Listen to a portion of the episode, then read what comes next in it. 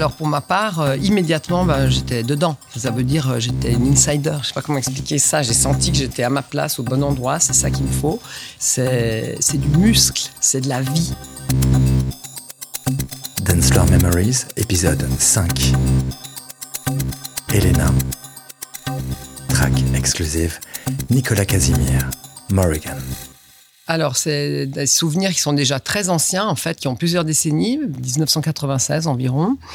Et euh, à l'époque, on traînait pas mal avec la clique de Mental Groove, qui était genre le label vraiment le plus excellent de la région. Et on avait organisé un bus pour monter à Zurich, quand même la ville de tous les dangers à l'époque, pour aller dans une de ces raves incroyables euh, avec des noms pas possibles. Je crois que ça s'appelait euh, Generator ou enfin un truc du genre.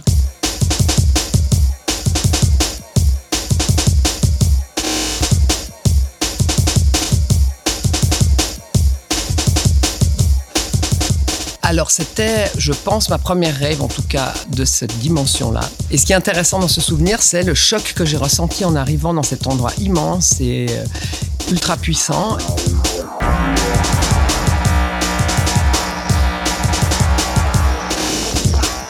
Vu qu'il y avait des milliers de personnes dans cette salle et euh, j'ai ressenti quelque chose de d'inoubliable. Enfin, vraiment, c'était une initiation. Donc, euh, c'était la première fois que j'entrais dans un de ces immenses hangars hallucinants, mais vraiment, euh, je dirais qu'il y a aussi une dramaturgie liée au lieu.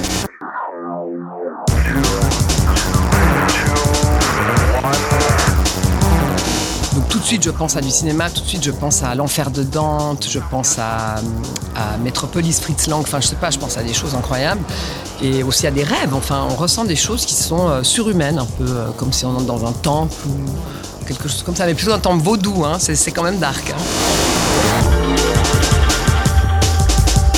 Dans la pénombre, mais avec quand même ces faisceaux de lumière qui balaient comme ça cette foule de beaucoup d'hommes, hein, beaucoup de testostérone dans cette salle, euh, torse nu comme ça, et avec justement quand même l'élément incroyable euh, des DJ Rush, cet immense colosse qui était là en train de tabasser avec des milliers de basses qui transpercent le ventre. C'est la puissance, ouais.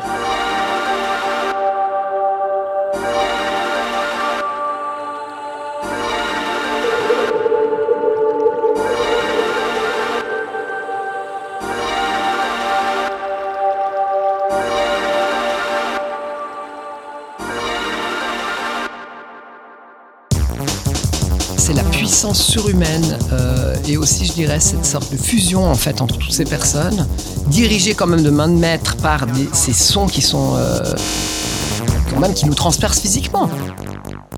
On, parle vraiment d'une sorte de presse de massage interne. Je sais pas comment expliquer. On se prend des claques dans la figure, on se fait tabasser. En fait, on ressent vraiment quelque chose. Ça veut dire euh, si on passe par exemple devant un speaker, nos habits vont bouger. Enfin, je sais pas.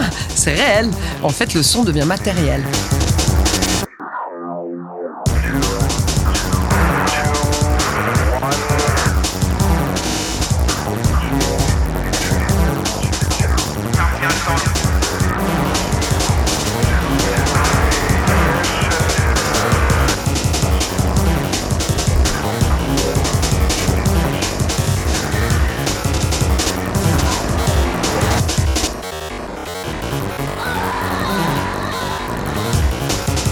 En fait, je pense qu'il y a aussi quelque chose de mystique. C'est vraiment, euh, c'est ça, c'est un peu chamanique. Et je pense que nous, qui sommes quand même pas mal privés de, toute la mystique quand même maintenant dans ce monde occidental, euh, il y avait vraiment quelque chose de, sacré. Toutes les personnes unies dans un seul son. Euh, ouais, c'était beau en fait. Alors pour ma part, euh, immédiatement, ben, j'étais dedans. Ça veut dire euh, j'étais une insider. Je sais pas comment expliquer ça. J'ai senti que j'étais à ma place, au bon endroit. C'est ça qu'il me faut. Et rien de moins. Une fois qu'on a goûté à ça, c'est comme des, paliers. euh, on peut plus retourner écouter. euh, Enfin, de toute façon, j'écoutais déjà pas de la soupe, mais des petites choses niaises, impossible. C'est du muscle, c'est de la vie. Parce qu'il est vrai que, par exemple, suite à ces événements, pendant quelques jours, on est rechargé. Je pense que ça fait du bien.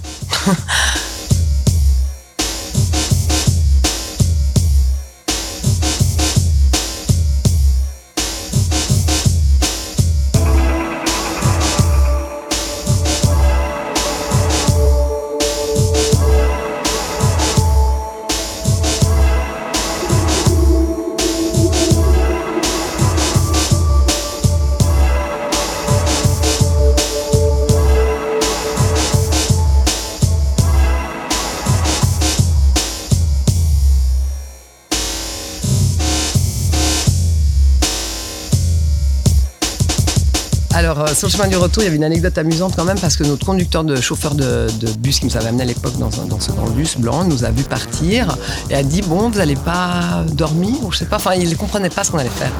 Vu qu'à l'époque, ça n'existait pas tellement encore ces événements, il n'y avait pas non plus les street parades ni rien de tout ça. Bah, quand il nous a vu revenir, il a compris. On était totalement à l'envers. Et rien, on était ouais, euphorique et ouais, c'était comme un voyage, je dirais presque sur une autre planète. On revenait euh, à bon port, mais en fait, on était passé par une étape incroyable dans une autre dimension.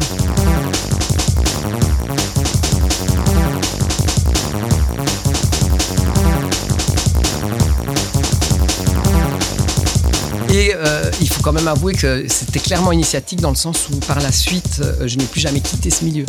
C'était vraiment aussi un coup de foudre en fait.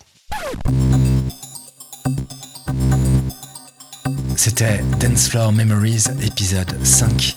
Un podcast produit par Chahut Media en collaboration avec Motel Campo, en partenariat avec Tsugi et Couleur 3 et avec le soutien de la ville de Genève. Track diffusé durant cet épisode, Nicolas Casimir Morrigan. Cette track ainsi que toutes celles diffusées durant cette saison 1 a été créée spécialement pour Dance Floor Memories. Vous les retrouvez ces tracks sur la compilation qu'a publié le label Proxima, compilation notamment disponible sur Bandcamp.